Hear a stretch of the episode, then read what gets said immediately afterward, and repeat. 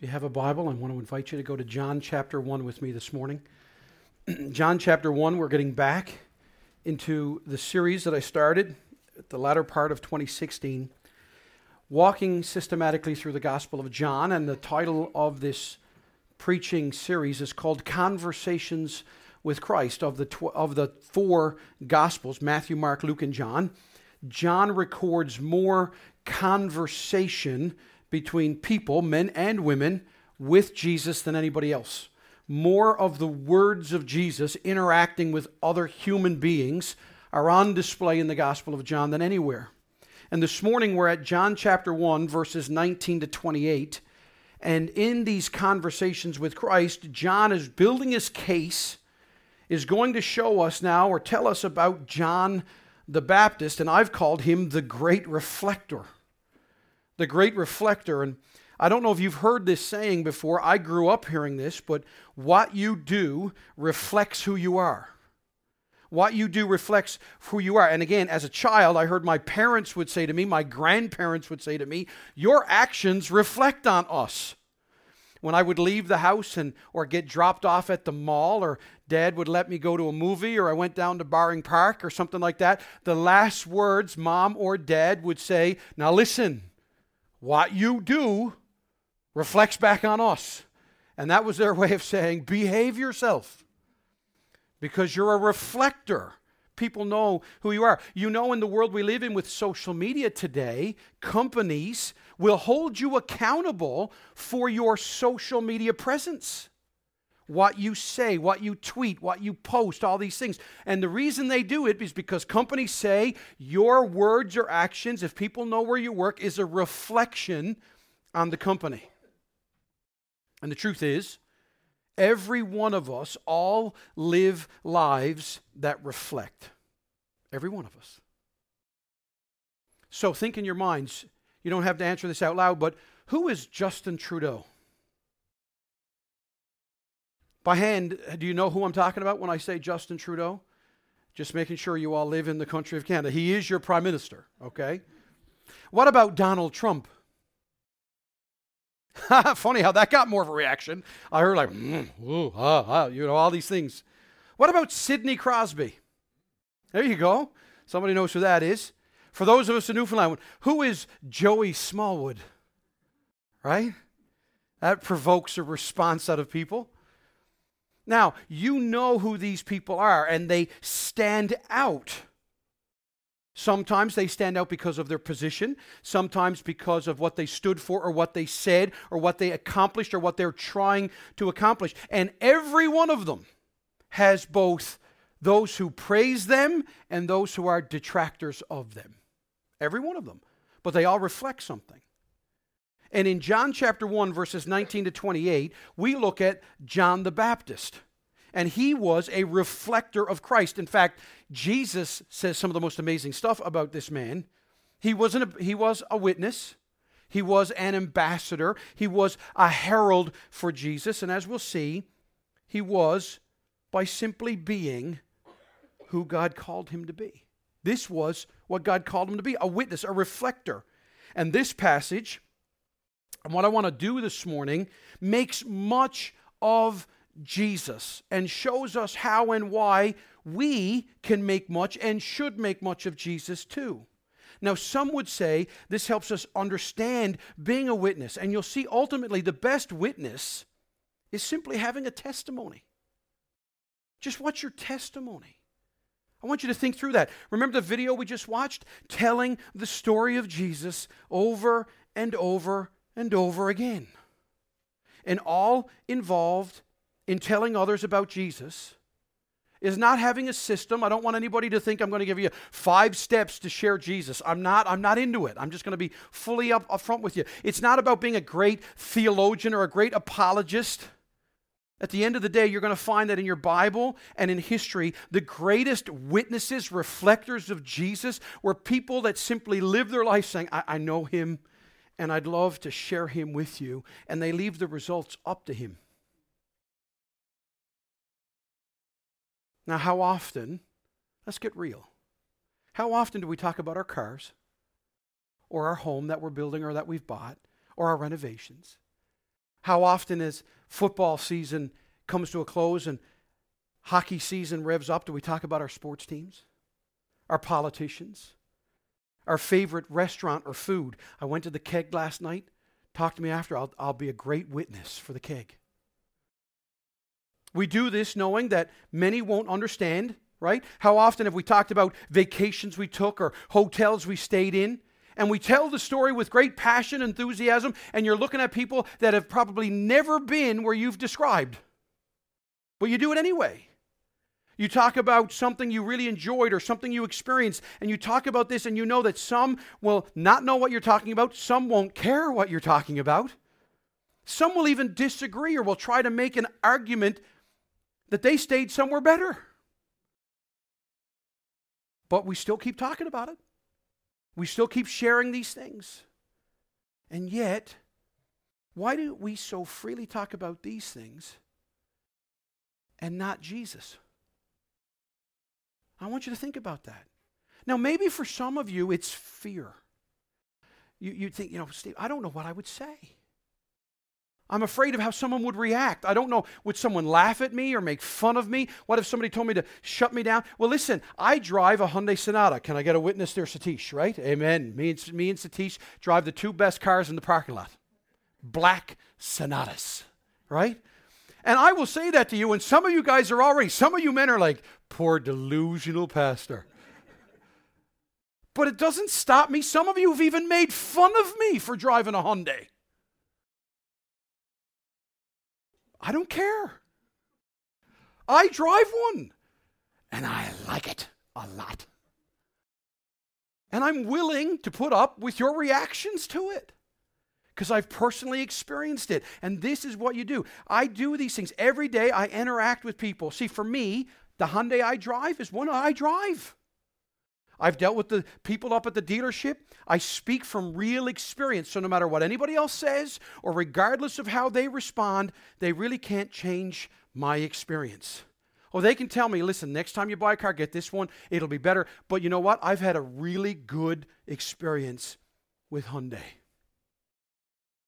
And that doesn't compare with my time with God. And yet, why am I so quick to talk about my car and not about my Savior. Because one will drive me around town, the other has saved me for eternity. This is the essence of it. Friends, Jesus is real. He's real. He is God and our human representative for us before God. And if you've met him, and if you know Him, and if you believe in Him and you trust Him, if you've been forgiven by Him, you've been set free from your guilt and shame, then you can't help but talk about Him. You just can't help it. And so when people tell me, well, I know Jesus, but I never talk about Him, then I'm like, well, man, you don't know Him. Because when you know Him, you can't help but talk about Him. And watch this, all right? Let me read our passage in John chapter 1, verse 19. Look at how this unfolds. And this is, notice this, the testimony of John. This wasn't like, well, here's his, here's his dissertation on Jesusness. This is his testimony. Here's his life. Here it is. When the Jews sent priests and Levites from Jerusalem to ask him, Who are you? Who are you? Notice this. He confessed and did not deny, but confessed. I am not the Christ. And they asked him, What then? Are you Elijah? And he said, No, I'm not. Are you the prophet? And he answered, No. So they want to know, Are you Christ? Nope. Are you Elijah? No. Are you the prophet? No. And, and so I love this. So they said to him, Who are you? And they tell him why they're so inquisitive. We need to give an answer to those who sent us. What do you say about yourself? And he said, I am the voice of one crying in the wilderness, Make straight the way of the Lord. Just like the prophet Isaiah said. Now, in parentheses, they had been sent from the Pharisees. And I want you to keep all that because you've got priests and Levites and they were sent and this. And so they asked them, him, sorry, then why are you baptizing? I mean, if you're not the Christ and you're not Elijah and you're not the prophet. And John answered them, I baptize with water. But among you stands one you do not know, even he who comes after me. Now, look at the humility. The strap of whose sandal I am not worthy to untie. And then John tells us these things took place in Bethany across the Jordan where John was baptizing. And may God add his blessing to the reading of his word. Now, I want you to see a couple things as we get into this. First, I want you to remember what John the Apostle, who wrote this gospel, what he's doing.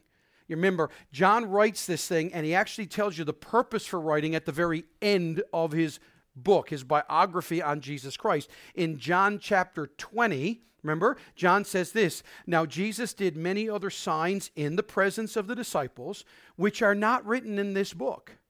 But these are written. What I've collected in these 21 chapters, this is written, and here's why so that you may believe that Jesus is the Christ, the Son of God. And here's what happens if you believe that that by believing you may have life, notice, in his name. That's the purpose for the Gospel of John. That's why he wrote it. And remember what we've looked at for six weeks. We looked at John chapter 1, verses 1 to 18, where John starts this gospel by declare, declaring Jesus is God. He's not just a man, he's God, but Jesus is also fully human. He's fully God and he's fully human. He wants us to know that Jesus from Nazareth is the anointed one. Remember, Matthew starts that he is the anointed one, the Messiah. He's the Redeemer, but he's also the Creator. Remember, all things are created by him. He's the Master.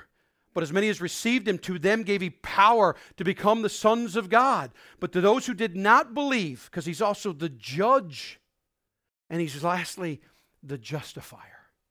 So in verses 1 to 18, John makes his case. So you need to listen now. Jesus is who you need. Jesus is what you need. Friends, Jesus is all you'll ever need. You don't need a system, you don't need a religion, you don't need a denomination. You need Jesus. That's who you need. It's what I need, it's who I need, it's what we all need. Now, if you start from this section, this is beautiful. In chapter 1, verse 19 through chapter 2, verse 11, you're going to find something really fascinating. I love the way my Bible does this and your Bible does this, and this should help you believe that it's true. All the way back in Genesis, Genesis chapter 1, God, we're told, created the world in one week in seven days. And if you really study it in John in Genesis chapter 1, it's broken into two sets of three. There's the first three days, the second three days, and then the seventh day, there's a day of rest. And when you read John chapter 1, 19 through chapter 2, 11, you're also introduced to seven days. It's like John wants to show us the gospel, how God created. And you have two three day periods and then a seventh day. And it culminates on the seventh day with the great miracle at the wedding of Cana, where we discover that God is the master of the feast. And so for three days, we hear, read about John the Baptist and his disciples. The next three days, we read about the disciples and Jesus. And then the seventh day is the wedding of Canaan. Cana. And John is excited for us to see that all he talked about in chapter 1, verses 1 to 18, is about to be unleashed and accomplished. Here's the gospel and what it means to be witnesses. So here you go. Three points, not three steps, three points about the passage. All right? Number one, John the Baptist was an actual witness. He wasn't a fictional character. He didn't live in a bubble. He was an actual witness. Now, we've already heard about John in verses 1 to 18. In verses 6 to 8, and again in verse 15, we learn about the commission of John. We find about what his objective was, and we read about what his message was. And when we come to verse 19, we find out about his testimony. This is what we're looking at. In 19, 19 to 28, it's his testimony that he actually did what he was called to do. He actually spoke what he was commissioned to do. John the Baptist, only six weeks earlier than this, had baptized Jesus. Six weeks earlier, he had baptized Jesus and seen the Holy Spirit come upon him. And so, what we see and read here is truly John speaking from his knowledge and his experience. He'd been taught Jesus all of his life. Remember, we just came through the Christmas season in Luke chapter 1.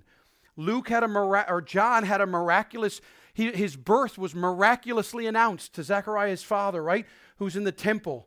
And then his father is older and his wife is older, Elizabeth, and he doesn't think that the, what the angel Gabriel says is true. And so he's struck to be mute.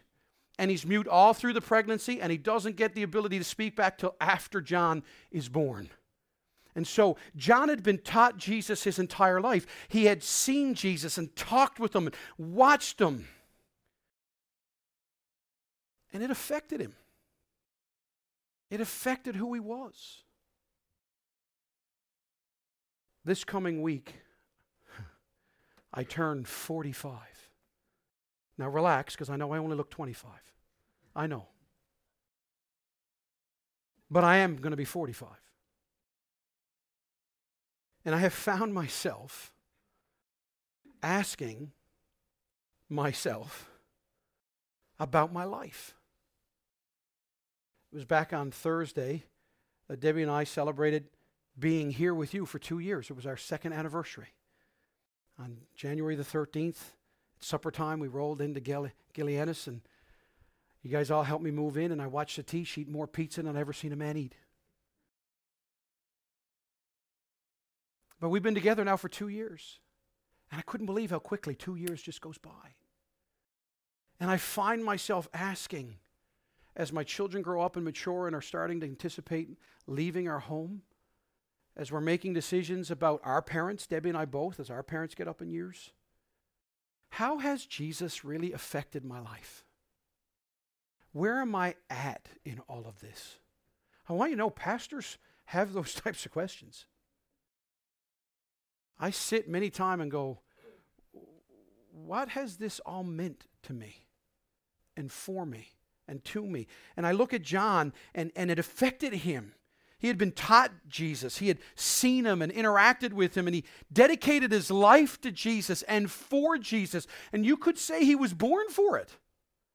But he was real, he was live. And he was more than just live, he was like Facebook Live. I mean, he was what he was. He was an active witness. People noticed him, and, and who wouldn't? if you ate honey and locusts and you walked around with camel hair and a leather girdle and you shouted everywhere you went, you'd gather attention. Let's be honest.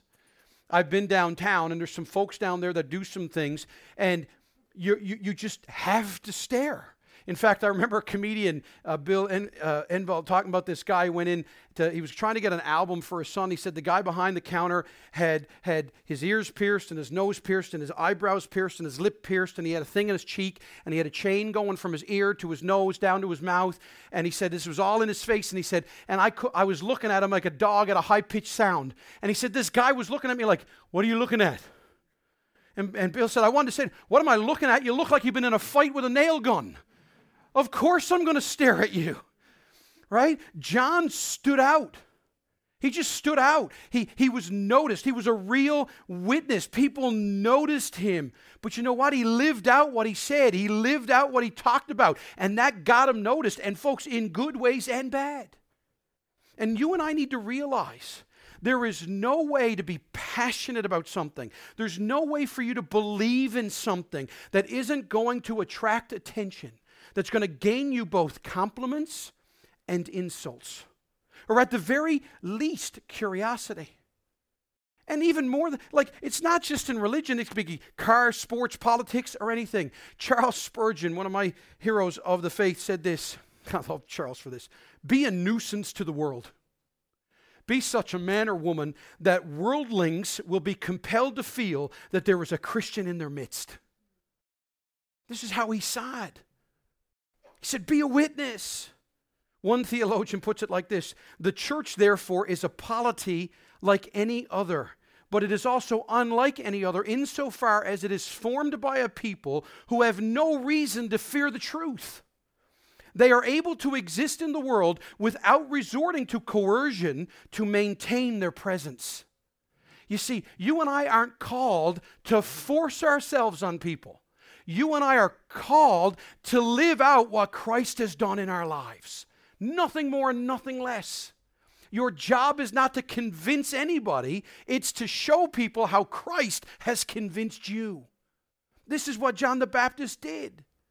When you analyze John the Baptist, you f- soon find out he really was a Christian. He didn't act like a Christian. You see, John was what I like to call a noun Christian.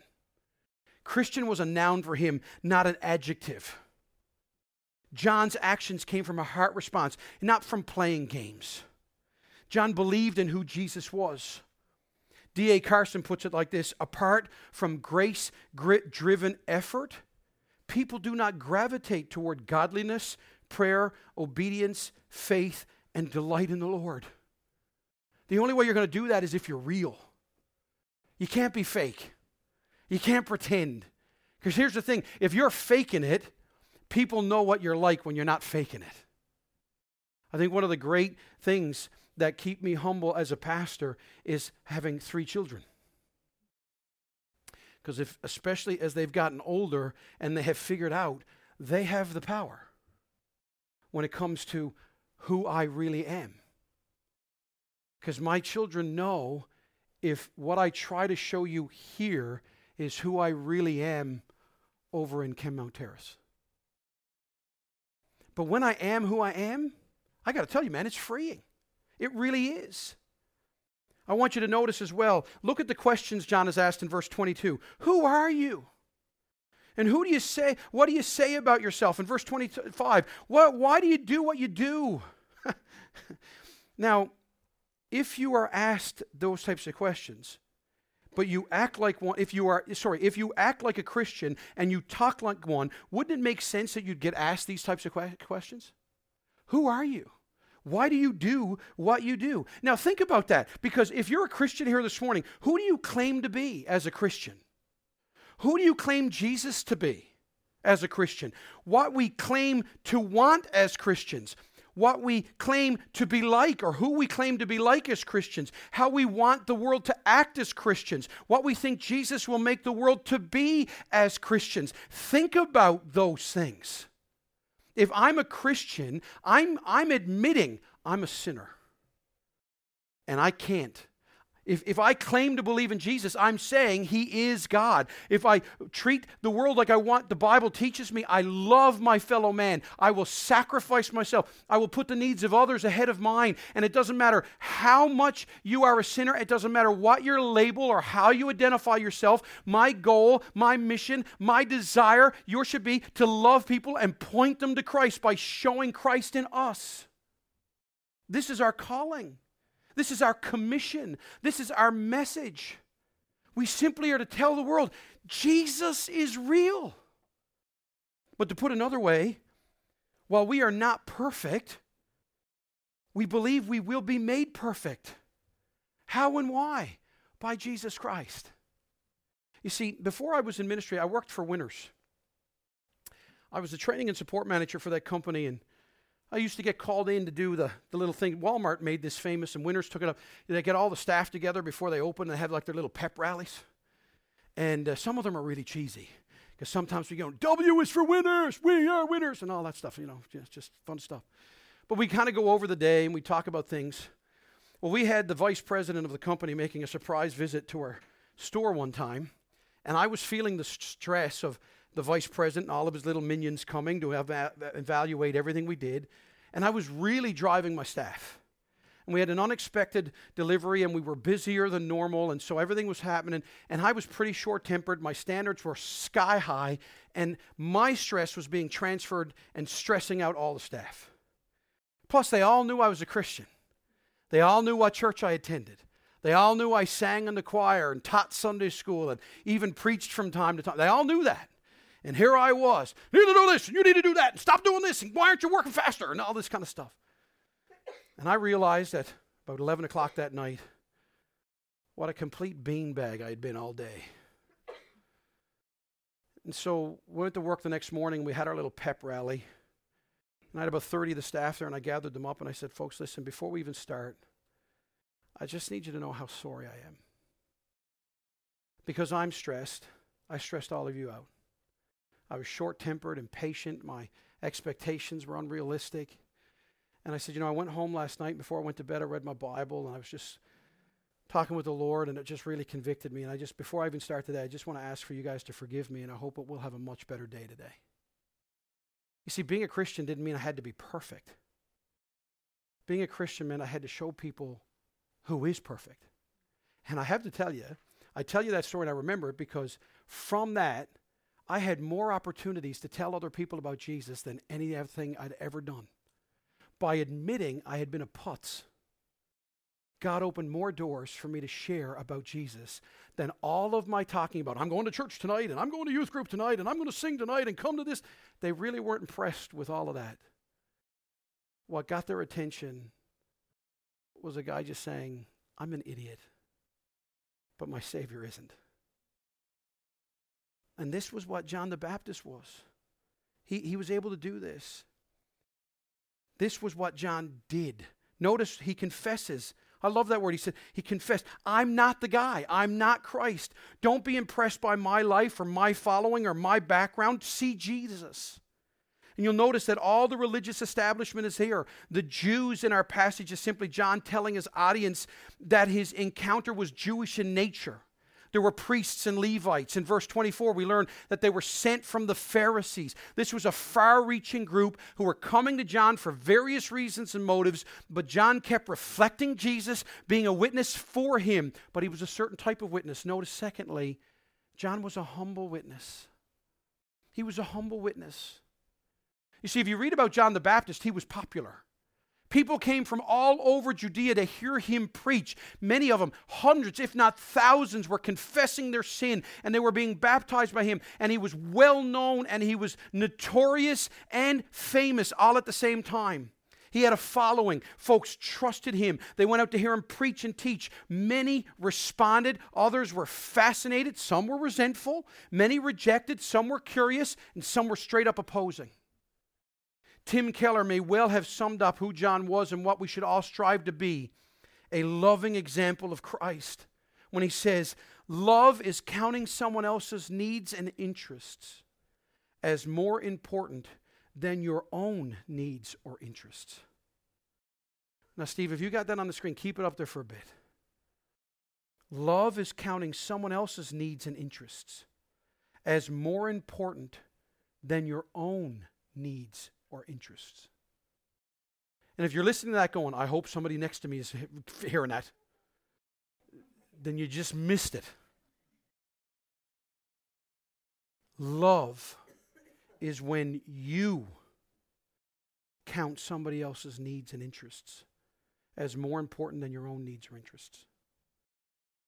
You see, this is played out in how John denies things. He denies being Jesus. He denies being Elijah. And it was na- natural because in, Malach- in Malachi, and if you're Italian, Malachi, chapter 4, verse 5, this is what the prophet Malachi says Behold, I will send you Elijah the prophet before the great and awesome day of the Lord comes. And he will turn the hearts of fathers to their children and the hearts of children to their fathers, lest I come and strike the land with a decree of utter destruction. So they come and say, You look like him and you talk like him. And he says, I'm not him. And then he says, Well, are you, are you the prophet? And again, that's why you need to realize it's the Jews, it's the priests, it's the Levites. They're coming from the Pharisees because they know all this Jewish background stuff. And so they ask him, Are you Christ? No, I'm not the Messiah. Are you Elijah? No, not the guy. Are you the prophet? And they know now. They're talking about Moses in Deuteronomy 18 15. When Moses writes, The Lord your God will raise up for you a prophet like me from among you, from your brothers. It is to him you shall listen. And so the people are asking, Who are you? But after all these denials, are you Christ? No.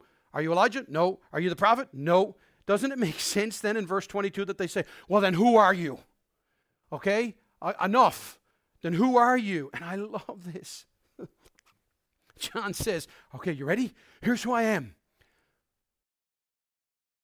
a voice.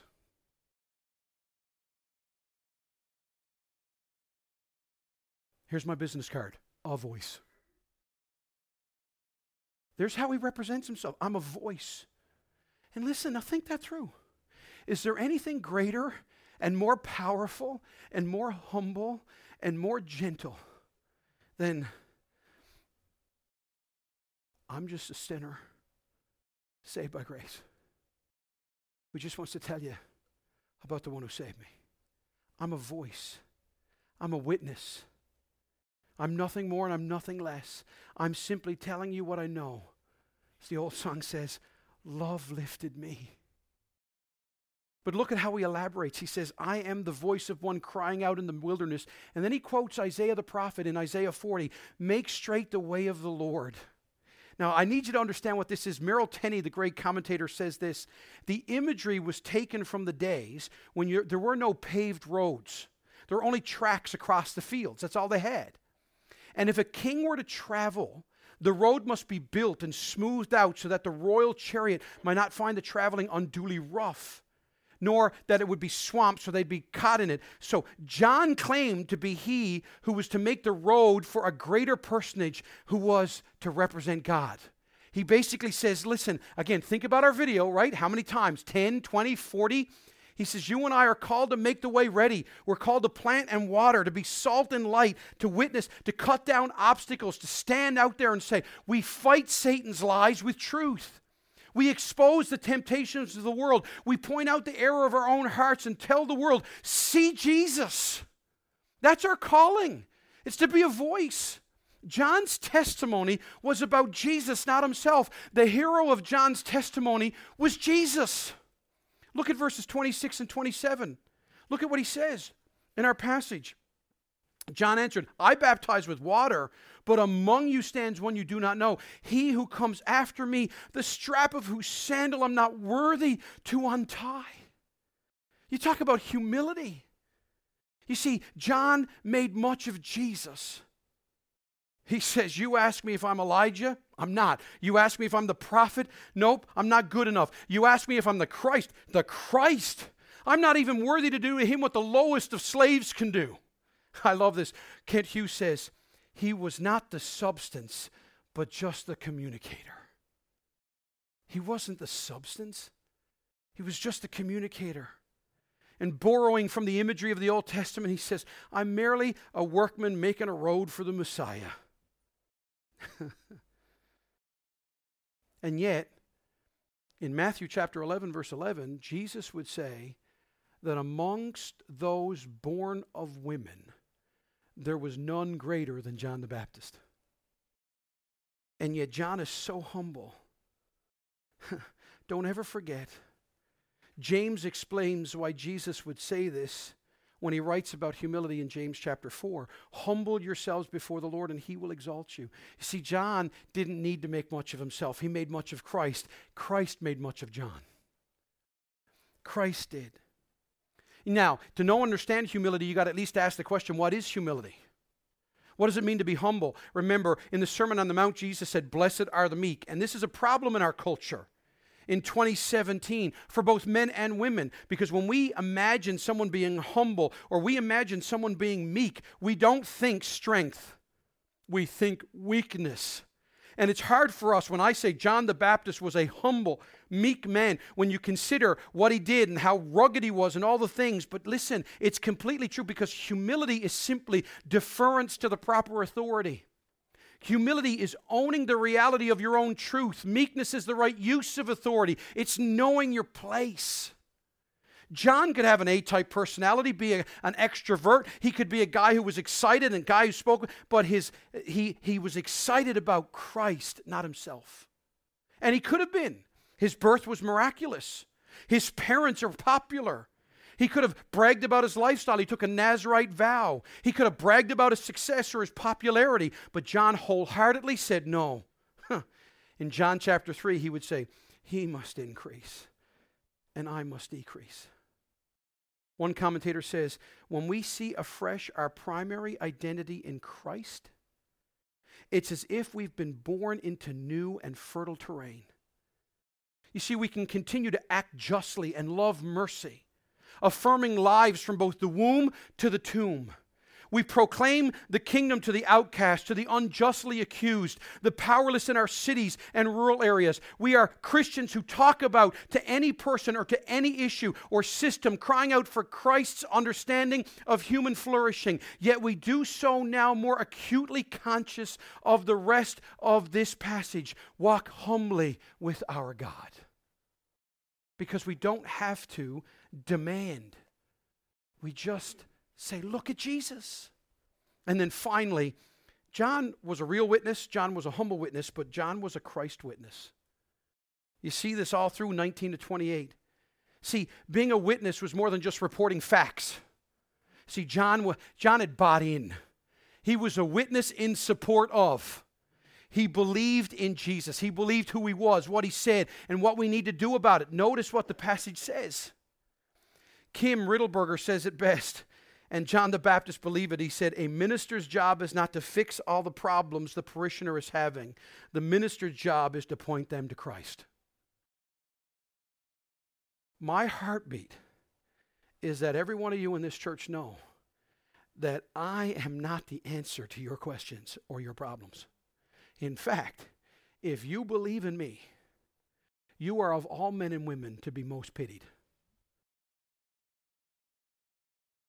My calling is to say, see Jesus. See Jesus in me. See him in everything you see him in. John believed in who Jesus was and what he said. He trusted Christ. He depended on the gospel. Again, Tim Keller puts it almost all our problems stem from the fact that we don't really functionally believe and grasp and understand and live out the basics.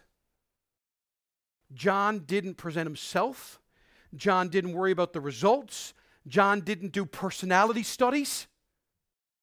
He just said, Here's Jesus. Michael Horton, the great theologian, says, Our Buddhist cousins, our Muslim neighbors, and our burned out churchgoers need to encounter disciples of Christ who point away from themselves. That's what our culture needs. Jesus was a witness for Christ, he was a Christ witness. Is it any wonder that Paul would say in Ephesians chapter 4, verse 32 into 5 1, Be kind to one another, tender hearted, forgiving one another, as God in Christ forgave you? So, therefore, because of that, be imitators of God. Remember, John the Baptist was a reflector of Christ, he mimicked who he believed in. Paul says, if you are kind to one another, tenderhearted, forgiving one another, what's your motivation? As God in Christ forgave you. If you've experienced Jesus, if you know Him, you know what it is to be forgiven, then you can't help but be imitators of Him as beloved children. And you all know that if you're a parent, you know that the greatest imitators are kids. My wife has warned me this all through my driving as every one of my children got into thing and every time I would go beyond the speed limit my wife would grab my thigh and squeeze ever so gently and go the person behind you will be doing this in a year because they imitate you. And we're called to be imitators of God as beloved children. What are we supposed to imitate? Walk in love as Christ loved us and gave himself up for us, a fragrant offering and sacrifice to God. You see, John the Baptist didn't need a t shirt. I am a Christian. He didn't wear a big honking cross. Even though his clothes were gnarly, John's life verse wasn't a Facebook status or a tweet. It literally was see my Savior. Look at my life and see my Savior. Which, of course, begs the question as I finish this morning Will you reflect Christ in 2017? Will you do it? Do you know Jesus? Have you met him? Do you honestly know him? John didn't just witness by loving everyone and not telling them the truth, by the way. John told the truth about himself, about the entire situation of life. He told people the truth because he loved them, whether it was our family, whether it's friends, whether it's the church. And so here it is. You want the sermon to take home with you? Here it is. Will you and I be a living witness this year? Will you and I be a living witness this year? Will you and I be a humble witness this week? Will you and I be a Jesus witness today? 2 Corinthians 4 5 says, For what we proclaim is not ourselves, but Jesus Christ as Lord. In church, do you know why that's the safest way to witness? Because if you set yourself on a pedestal, what happens when you fail? Great is the fall, isn't it? And how many other fall with you? But if you put Jesus on the pedestal, when you succeed, all you can say is, Thank you, Jesus.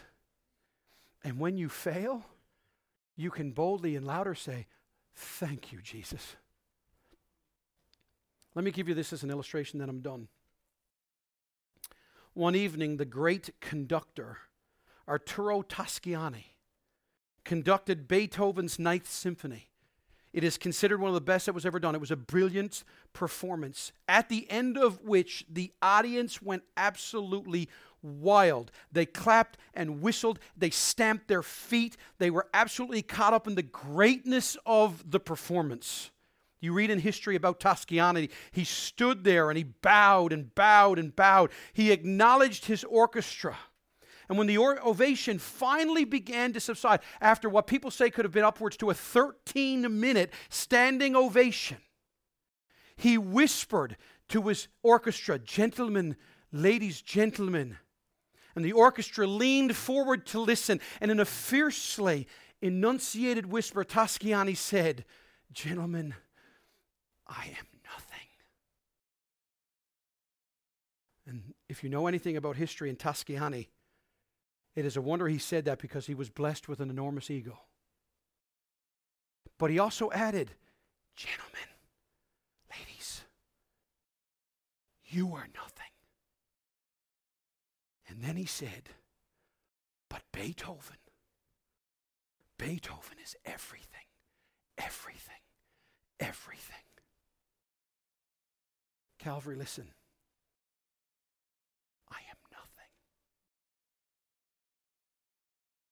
You are nothing.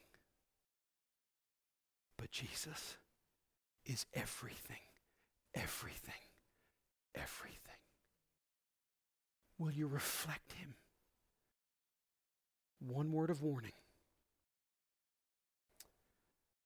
Big conference happened two weeks ago, Passion 2017. Beth Moore was there. I saw a lot of chatter on Twitter and all these things. It was about a comment she made. Here's what she said You will watch a generation of Christians, of Christians, set the Bible aside in an attempt to become more like Jesus. And stunningly, it will sound completely plausible. This will be perhaps the cleverest of all of the devil's schemes in your generation. Sacrifice truth for love's sake and you will rise or fall based on whether you will sacrifice one for the other. Will you have the courage to live in the tension of both truth and love? To be a real witness and a humble witness and a Christ witness, you have to be willing to love each other enough to tell each other the truth. John the Baptist is a wonderful example of being a reflector of Christ, to tell the truth and be loving. And I finish with this quote. K.A. Ellis in Christianity Today in this past week said Christians are most powerful not when they're countercultural, but when we're other cultural. Not apolitical, but other political. Our power lies in engaging the culture truthfully and lovingly on Christ's terms refusing assimilation for acceptance sake. Historically, the true church values faithfulness over dominance and consequences be damned. You see, John the Baptist didn't worry about results, he just was a witness. His whole life was, I am nothing. I am nothing. You are nothing. But Jesus is everything, everything, everything. And so, do you know him? Have you experienced him? Confess your sins. Admit you need Him. Admit you don't deserve Him. Admit you can't fix yourself. And then rest by responding because Jesus came to save in you and me. And it is truly, listen to me, and y'all need to turn into Mary Benedict right now. It really is in Christ alone. Let's pray. Father God, I thank you for this opportunity to share about you. And Lord, I pray for anybody here this morning who has realized, maybe through the read word, through the words sung in song, Lord, as our music team comes and we sing in Christ alone, I pray that if you have shown someone that they've been acting or pretending, oh, that you'd give them the safety to come talk to me or a friend and just say, I need Jesus. I pray for my brothers and sisters here at Calvary Baptist as we pursue holiness. And this year, Lord, we need to. If we're going to embark on raising money and building stuff and having a hundred plus people of different backgrounds and ages and gender and outlook, and we're all going to get along for the glory of Christ, we need to be holy by Jesus. And Lord, the best way to do that is to reflect you, is to be a real witness and a humble witness, to be a Jesus witness. So truly may this be our calling, our commission. And Lord, may my friends, may I go out here this afternoon, this week, and just say, here's my testimony in Christ alone. And I pray this in Jesus' name, and all God's people said.